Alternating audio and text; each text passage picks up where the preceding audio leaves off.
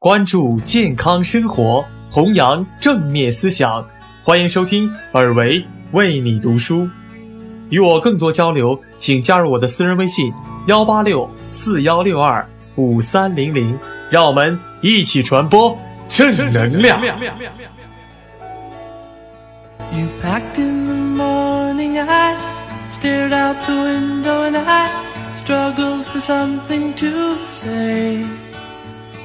You left in the rain without closing the door. I didn't stand in your way. 吃苦也是要学习的。作者：台客。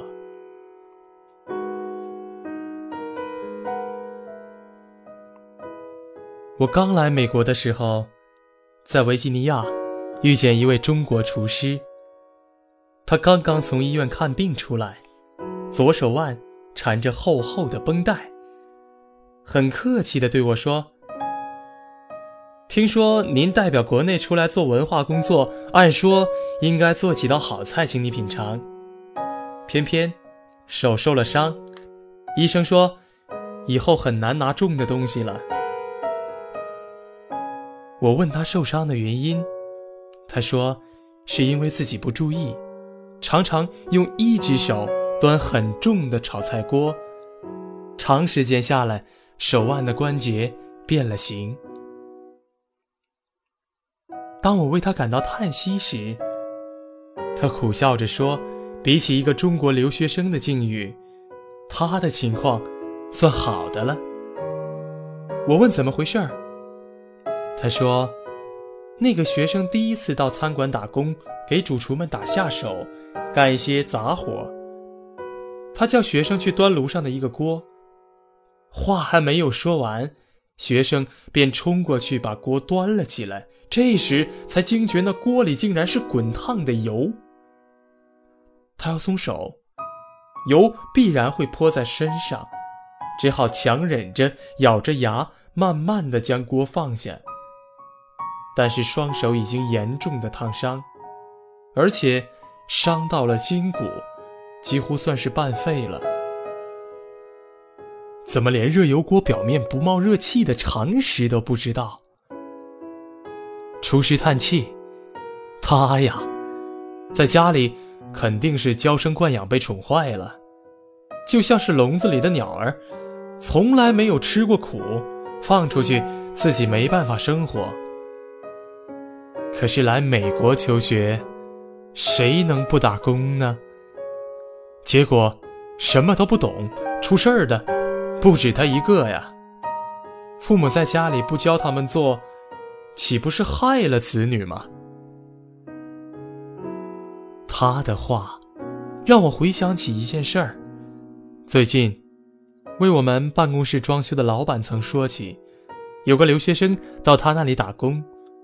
他叫这个留学生去拿石膏板，学生歪着身子，也学其他人一样，一次硬抬两块。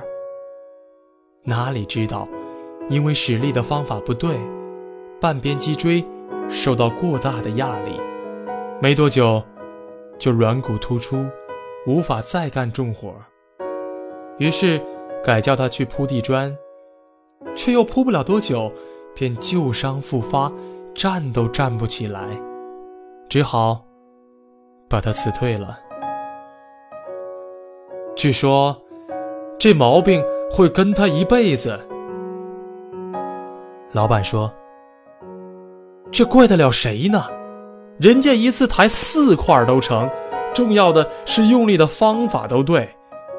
只怪他以前什么重活都没做过，又不善于学习，所以啊。”连筋肉该怎么用都不懂，一定是家里宠坏了，没吃过苦。父母在家里不让他们做，一定是家里宠坏了。厨师和老板责怪的都是受伤者的父母，他们当然应该检讨对子女的教育方法，而作为子女，是否也意识到吃苦也是需要学习的呢？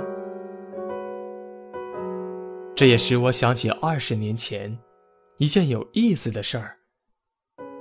那时候，我们住在一个大杂院里，左邻右舍只是一板相隔。有一天，右邻的夫妻吵架，丈夫吼道：“这是什么菜？怎么连盐都不会放？再不改进，我就跟你离婚！”这时候，便听见左边那家的父亲对着正在念高中的女儿说：“学着点吧，要不然连老公都抓不住。”那位父亲当时的心情，是不是正如同我此刻的感受呢？当父母对儿女说：“好好念书，家里的事儿不用你操心时”，却可能忽略了一件事儿：终有一天，儿女也必须完全依靠自己。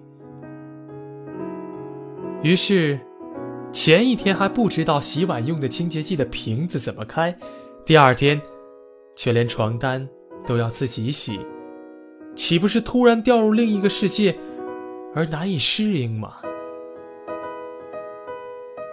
最严重的是。走出家门去打工，如果在家什么重活都没做过，连锅铲也没碰过，是否会发生前面说的种种悲剧呢？于是，我们不免要反省：爱你，是否反而害了你？为了儿女的未来，为了儿女的安全，父母们。